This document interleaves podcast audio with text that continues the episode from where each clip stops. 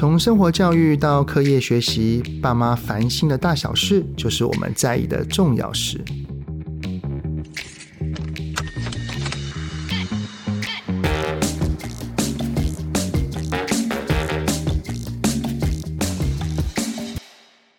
欢迎收听亲子天下全新的节目《爸妈烦什么》，我是主持人、亲职教育讲师魏伟志泽爸。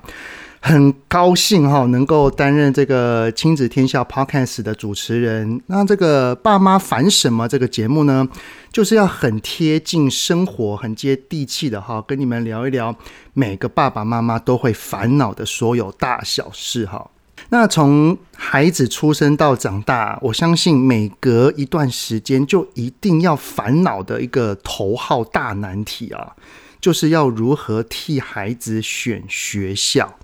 那今天呢，非常非常的开心啊！我们的第一集呢，就邀请到我们的好朋友啊，蒙特梭利教育专家以及木村亲子共学教室的创办人何翩翩何园长，让我们掌声欢迎！大家好，大家好，我是翩翩老师。哎呦，翩翩老师真的好久不见，是，真的很荣幸呢。这个第一集的节目就可以。亲自参与，真的与有荣焉的感觉。对，因为我们这个节目就是要贴近爸爸妈妈的生活，而且我相信偏偏老师他有非常非常多的经验哈。就是翩翩老师呢，他在纽约大学的幼教得到硕士，是，然后也得到了国际的蒙氏教师证。并且在蒙特梭利的幼儿园担任园长，担任了十三年。现在是担任木村亲子共学教室的创办人嘛？是，没错，没错。那在开始我们今天的那个主题之前呢，好奇问一下那个翩翩老师啊，就是您从蒙特梭利的幼儿园啊，然后去开创现在木村亲子共学教室的这个原因或者是嗯理念是什么啊？是，其实应该说我在幼教现场前段还是当老师嘛。然后后来接了园长这个职务之后，就是在幼儿园将近十几快二十年的时间，其实会深深发现，嗯，尤其在学龄前这个阶段哦，不只是孩子在成长、在学习、在吸收，我觉得更重要的是家长，家长有没有同步到位这件事情，其实更影响到我们在现场呃带孩子能不能够把这个孩子带起来，带到他自己。的一条路上很重要的一个关键原因，所以在现场工作久，就会发现说，孩子的一些习惯、一些养成，其实还是得回归到家庭。家庭哦，没错。对，我常常听到很多老师说，就是他在礼拜一到礼拜五啊，然后把孩子可能是呃教养啊、规矩啊弄到一个差不多，哎，结果六日一回去之后。打回原形，礼拜一一回来，对，打成原形。没错，我们其实以前最怕就是放寒暑假，你知道，寒暑假一回来，哇塞，就是那个以前哦，教孩子要自己吃饭，自己做好生活自理，然后一些好的规律性，哇，全部都要重新再来，重新来哦，没错。所以这个木村亲子共学教室等于是。孩子有在学习，同时间爸爸妈妈也跟着一起学习。没错，没错，应该是说，呃，我们真的是手把手的在陪伴家长，所以在现场我都会跟我们家长要先有心理准备，就是你来这里不是来翘脚滑手机的，呃、你是要下来陪着孩子一起工作学习。欸、这个这个真的讲的太好了，你知道，有很多的爸爸妈妈好像把孩子送到一个什么孩子才艺班、亲子的环境，对，对，对，结果就是说啊，让孩子自己玩是。但是我们不是，哦欸、对对对，就是呃，我们会去观察，因为有时候说真的，有时候家长来问我一些教养上面的问题，我都其实常常会想说，那从孩子的角度，他们看到的是什么？就是问题，你知道，只有家长单方面的陈述，嗯，我看不到那个全貌。所以我就希望家长你也来，好，来现场，我直接看你们之间的互动，你的语言，你用的态度，各方面其实都在影响你的孩子。所以有时候说真的，问题可能不是在孩子身上。我现在听到这这一集的话，对于想要跟孩子一起成长的话呢，去搜寻一下木村亲子共学教室，是非常木村不是不是那个木村拓哉的那个木村，不是，对，我也很希望邀请到他，我也想。就是牧场的牧，然后村子的村，是。那我们从前面就知道了，我们的翩翩老师呢是非常非常有经验的，特别是幼儿园。那么我们今天的主题呢，就是因为过完寒假就是下学期，那可能有很多的家长就开始会烦恼说啊，那今年的九月我们要怎么替孩子去选一个幼儿园的？翩翩老师，您觉得哈、啊，几岁是适合去上幼儿园的？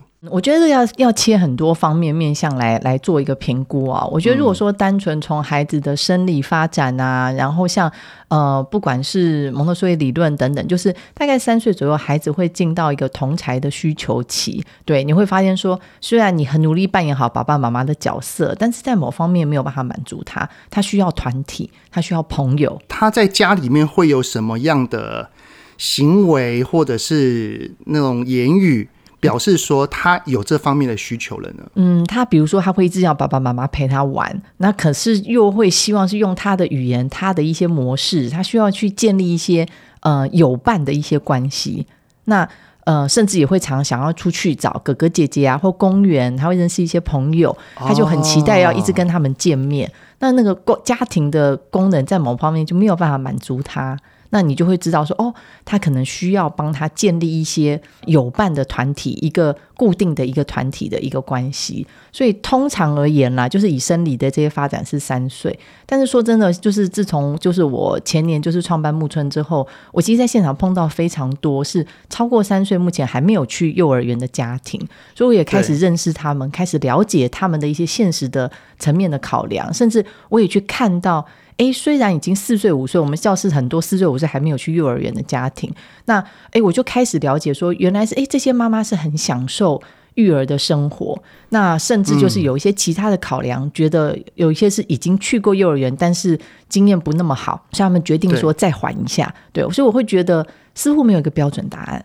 就是你得要去衡量你们家庭的状况，状况对，不管是经济也好，对，爸爸妈妈是否能够接送也好，是，那甚至妈妈是不是很享受育儿的这个时光？那甚至有些是给长辈带，嗯、那可能长辈在沟通上面有很大的。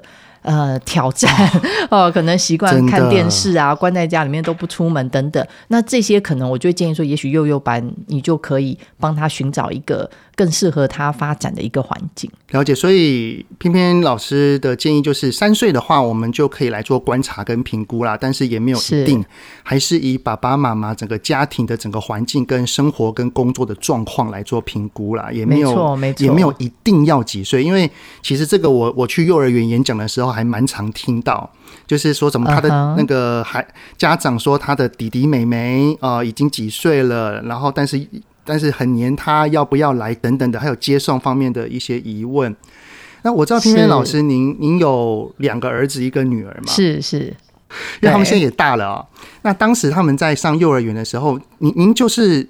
锁定他们要去念蒙特梭利的学校。呃，其实你知道我小孩比较可怜，是他们没得选啊，他们就是来我的幼儿园，就是应该要去哦。对，应该是说，呃，我我自己当了妈妈之后，其实，在经营幼儿园的时候，就会放入很多更我觉得更贴近我想法的，跟我真的看到孩子需要的一些元素进去，包含说运动。对，像那个时候我在进幼儿园的时候，我们就很推足球，因为我发现，尤其你知道我是两个男生，那个双胞胎儿子，所以他们我非常明显的感觉到，就是养男生你得要让他动起来。真的，你只要白天没让他动哈，晚上他可以那么眼睛真的很大到十点十一点啊。对，所以我其实后来还有发现是，你知道男生在教室，尤其在幼儿园哦，常常是被骂的。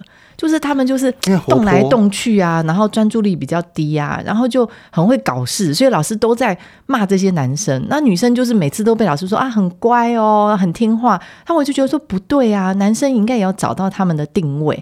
我就发现说，当他们开始运动，当他们在球场上面发光的时候，你知道大家看他们眼神都不一样了。哦，他是足球队的队长哇！他昨天有射进一颗球 哇！他帮我们得分了，所以这些男生在教室里面找到了他的价值跟定位。所以我其实，在后来进幼儿园的时候，非常重视就是运动这一块，运动，因为我想要帮这些男生一把。所以，如果那个评委老师，如果您本身如果当时不是园长的话，是你你要替你的两个双胞胎儿子选择学校，你可能第一个会去注重的是有没有运动的时间跟运动的空间。对我，我觉得当然后来，因为在我教室实在是非常多家长在问我选幼儿园的问题嘛，所以我其实后来也会跟家长说，真的，因为你知道，在台北市要找到一个。有运动理念跟场地的幼儿园，真的是很难找到啊。对，那我会觉得说，那就折中，就是我都会跟家长说，你选了什么样的幼儿园，那你就用家庭教育要去补足它。如果你发现你这个幼儿园真的就是缺这一块，其他都很完美。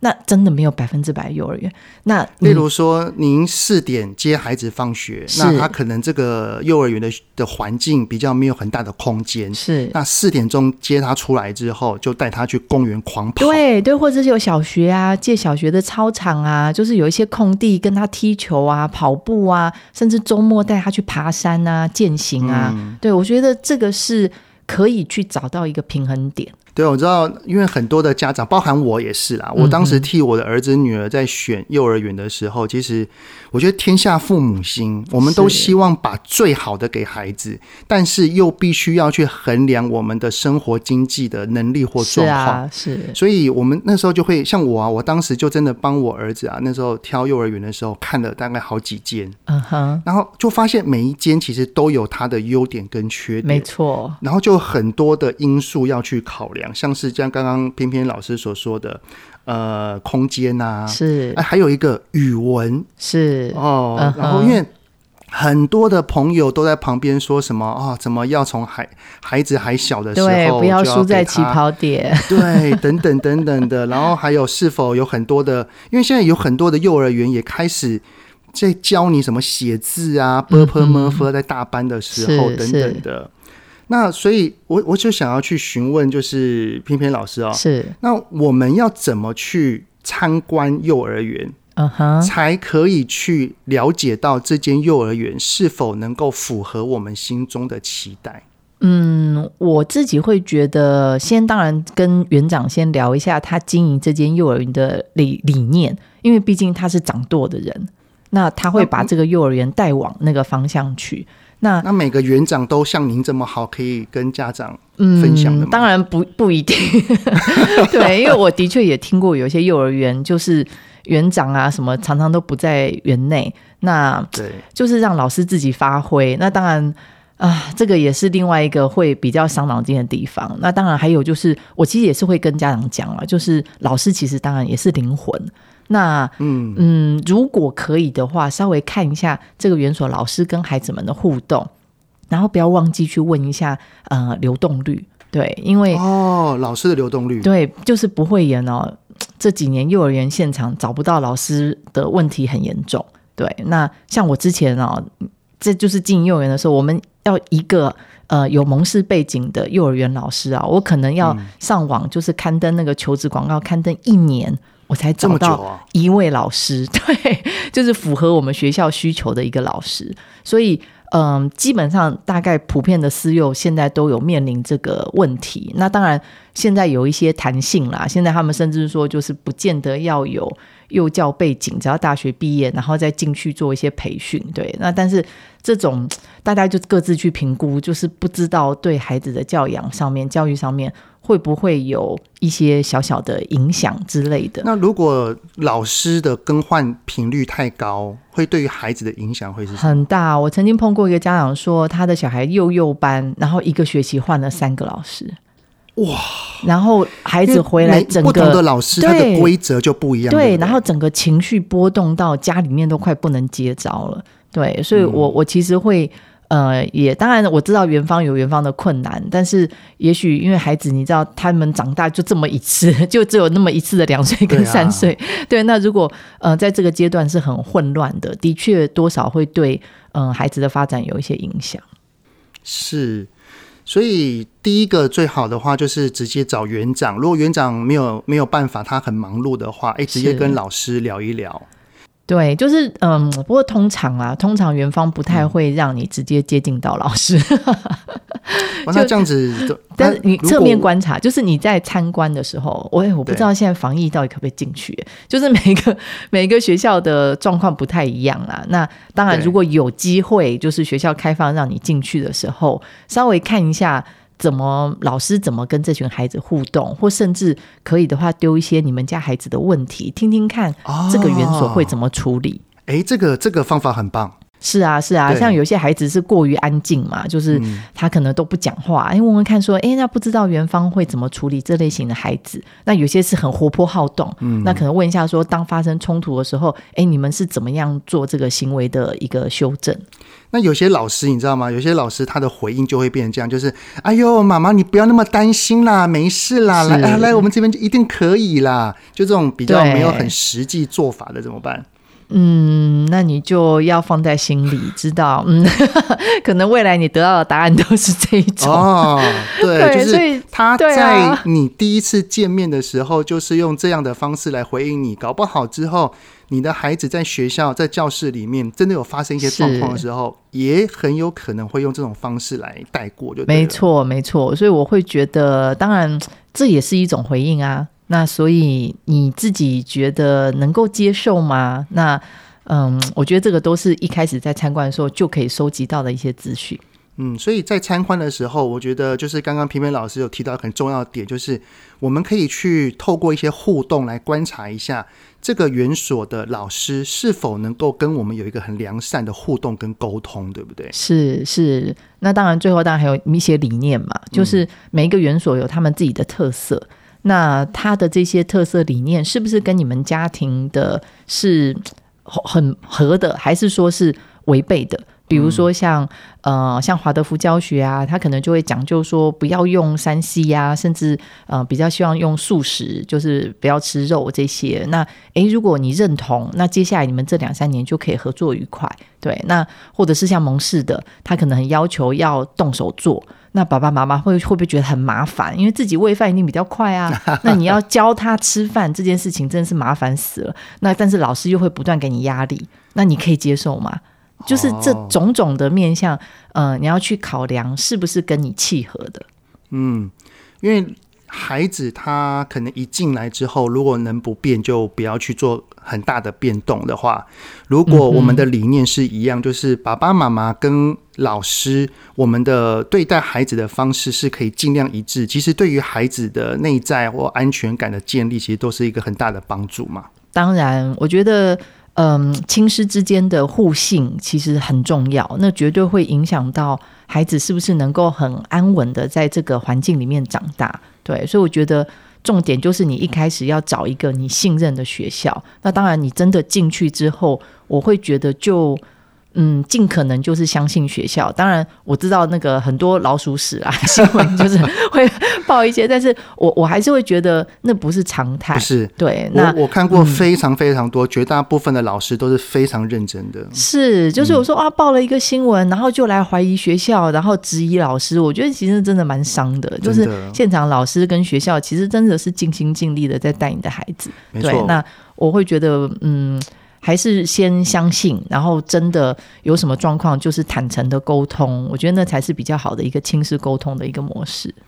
那最后一个在幼儿园这边啊，也是蛮多家长会关心的，就是我刚刚有提到，我在替我的孩子选学校的时候，就会听到一大堆的旁边的朋友啊，或者是什么其他的家长啊，就会推荐说什么哦，一定要双语的。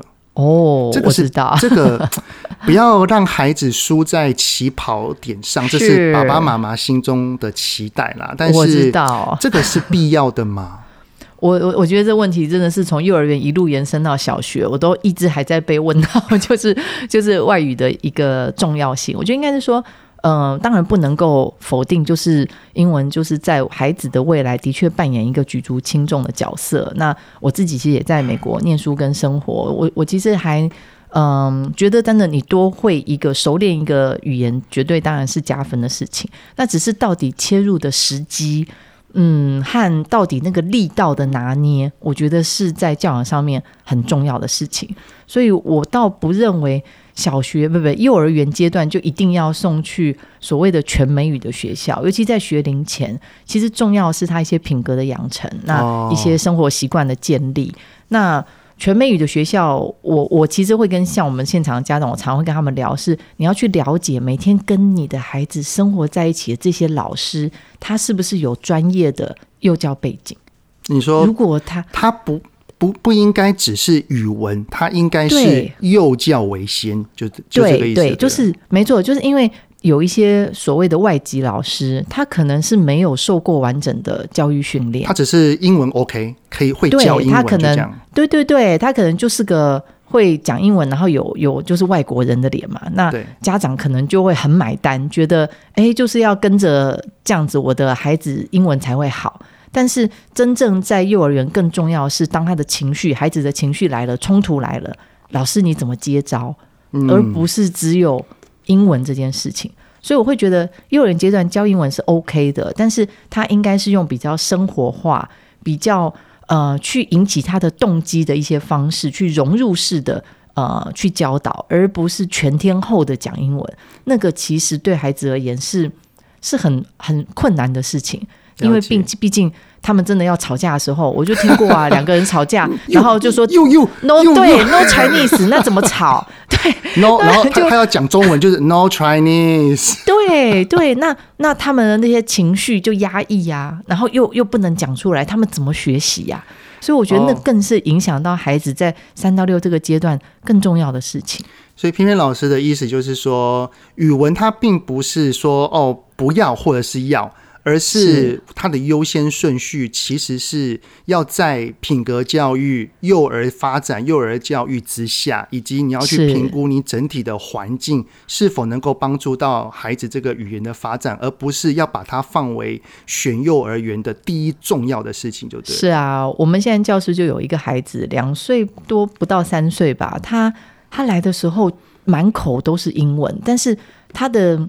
就是我，我后来问他妈妈说：“那你们是爸爸是外国人吗？”他说没有。嗯、那妈妈单纯只是因为觉得英文很重要，所以妈妈就要求全家要跟他讲英文。那他们家还有个外籍阿姨，而且我那时候听我就有点傻眼。他说连阿公哦，他都要求阿公要跟孩子讲英文，为了孙子啊拼了。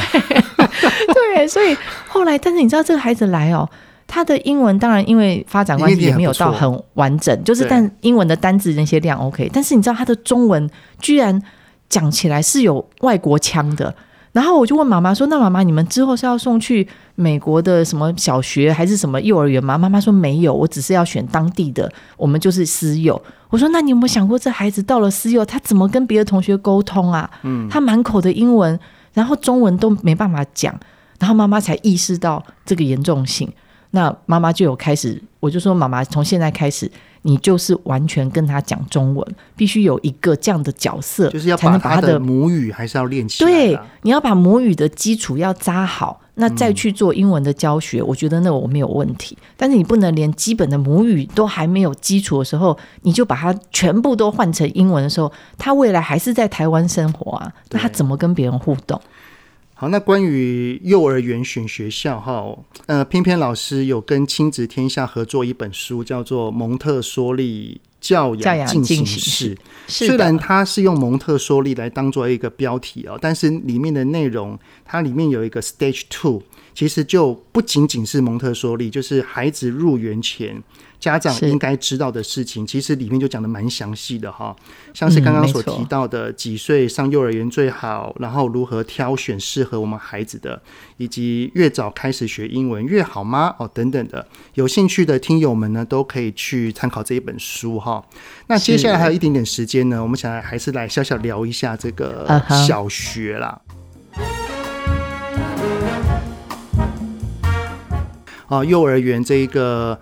老实讲，是在爸爸妈妈以及老师都有在呵护的情况底下长大的幼儿园，然后到了小学，这又是一个完全不同的景色了。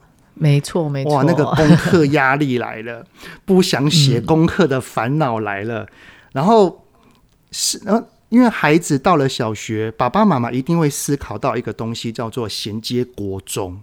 没错，对。那我跟天边老师分享一下哈，因为我当时呢替我的女儿选小学啊，我就是顾虑到一个很重要的东西，叫做是否有冷气。哦，了解。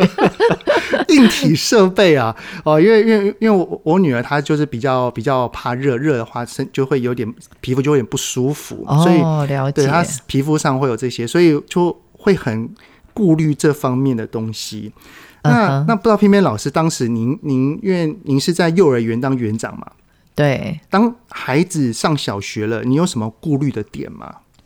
我其实我们家选小学倒是遇到很大的一个挑战，也那时候还发生蛮多故事的。哦，就是因为当然就是在幼儿园这几年，我当然就是哎，因为我觉得很理想的模式就是呃带他们嘛。那到了小学，我当然就希望能够选一个能够承接我们。这个学龄前帮他们所养成的能够继续下去，嗯，那当然就是我刚刚提到就运动嘛，所以我那时候其实考量就是这个学校对于运动是不是很重视，然后呃，当然还有跟另外一半跟我先生沟通，那我先生他自己是以前是在比较小的学校长大，他就觉得哎人数少好像比较好，对，所以那时候反正我们就在台北市很努力的找了一个小型的学校，但是足球是他们的特色，好，然后。呃，号称是什么台北市的森林的小学之类的，然后我们就很欢喜的把孩子送进去，但是殊不知那是另外一个苦难的开始。对 对，就是嗯、呃，后来说真的，为什么为什么后来我一直跟家长们说，老师真的是那个灵魂？对，那其实就是的确，我们就碰到了一个不是人的老师。对，嗯、那一个年纪比较大，在等退休，他真的，我后来才知道，他带完我儿子那两年，他就准备要退休，所以他不太处理。一些冲突，然后甚至就是习惯是打电话找家长抱怨，对，哦、然后就是要求家长把孩子教怎样，怎样对，对对对对对，就是会巨细靡遗跟你报告你孩子今天在学校巴拉巴拉做了哪些不好的事情，请你回去把他教好。对，但是他老师其实您，您当时哈，我相信没有一个家长会希望孩子。从原本已经选好的学校离开，因为是啊，要重新再面对一次，不管是环境的适应也好，还有下一个学校是否适合我们孩子也好，这些其实都是未知的，都是很担心的。那么会让您跟您的先生下定决心的停损点是什么？我觉得是那个老师拨了一通电话给我们，嗯，好，然后意思就是说，如果呃我们不做些什么的话，可能下一次开学家长日。嗯，其他家长会怎么样，他就不知道了。就是讲类似像这样的话，这个语气蛮重的哦。对，所以那个时候我们就很吓，可觉得这个老师他这样子是就是明示加暗示我们转学。对，那后来我们当然我是觉得那时候其实就 就有点懦弱啊，就觉得算了，我们就转吧。但是说真的，你知道我转了之后，我后来才知道。那个教室，那个那群学生里面哦，陆续被他赶走，大概六个学生都是男生，就是所谓班上比较调皮活泼的孩子。对，所以我其实那个时候还蛮后悔没有做一些事情去去坚持，然后告诉他说，他这样子的处理不是真的教育专家该做的事情。偏老师，你所说的做一些事情，因为其实像很多的家长啦，可能遇到这样的事情，可能。第一个反应会是往上，例如说，呃，训导老师或者是校长等等的。是，所以所以当时你们没有做这个这个举动。有，其实有跟有，有，但是其实那个我不知道你知道，小学的校长其实没有太多的处理的，怎么讲？没有一些决断权啊，就是他可以尽辅导的一些责任，但是对于一些不适任老师，他们不见得有方法可以处理。哦，所以。已经有去做过这方面的努力，但是这个老师可能还是这样子对我们的孩子，所以就没关系，算了。是啊，我其实后来觉得转学也不见得 怎么讲，当然它是一个有风，对，当然它是有风险的事情，就像刚刚泽爸讲的，对，就是你没有办法预期那接下来这个学校会怎么样，对对，那但是至少那个时候我跟我先生是觉得。呃，够了，就是停损点就到这边。嗯。那我们愿意重新再来陪着孩子度过这段，就是新的一个开始。对，那我觉得还好，运气还不错，就是后来这个学校就有稳稳的接住孩子，哦，那也让我们非常放心，就是把孩子交给他们。因为当孩子遇到了这方面的事情的经验之后，他可能在内心层面上面会稍稍是有点不太信任老师的。我觉得我，所以我才说老师真的很重要。你知道，他们我那个我们家老大那时候初四是老大，那老大就是转到新学校之后，他遇到一个老师是所谓恩威并施的，就是他懂孩子、爱孩子，但是他的也是很严厉的。很清楚，甚至他就是巨细靡遗的会去注意孩子每件事情，做很好的管理。所以我记得我儿子那时候转到第二间学校啊，他回来有一次晚上跟我说：“他说妈妈，你知道吗？我们老师哦，他是神，他什么都知道。”然后他就变得很安稳哦。哦哟，这个变成有点钦佩的感觉啊。对对，他就是我觉得被老师驯服了。你知道，就像小王子里面那个狐狸，他被驯服了之后，他就对这个这个环境有了认同。那开始把他的能量放在对的地方，表示这个老师真的有抓住孩子的心哈。是，那我我有看到翩翩老师，你有一篇文章啊，一一个采访啦，然后里面就有想说，那个选学校不如遇到一个欣赏孩子的老师，可能就是您从您孩子的历程当中所得到的体悟啊。没错，没错。但是你知道，很多的家长啊要去选小学，真的遇不到老师啊。我知道啊，对，那这，真的是很为难事。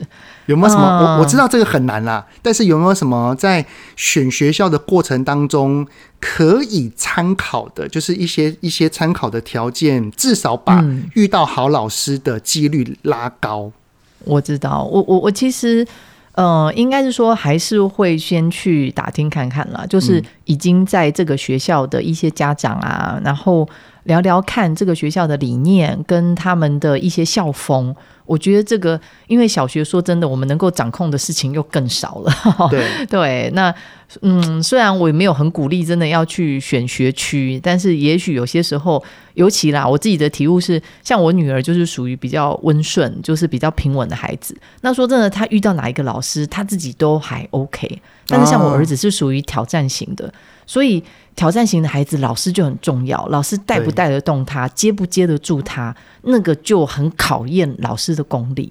对，所以如果真的你很有幸得到一个挑战型的孩子，当然你就得要做更多的功课，然后做更多的准备。对，那当然这些孩子也一定会找到属于他们的舞台。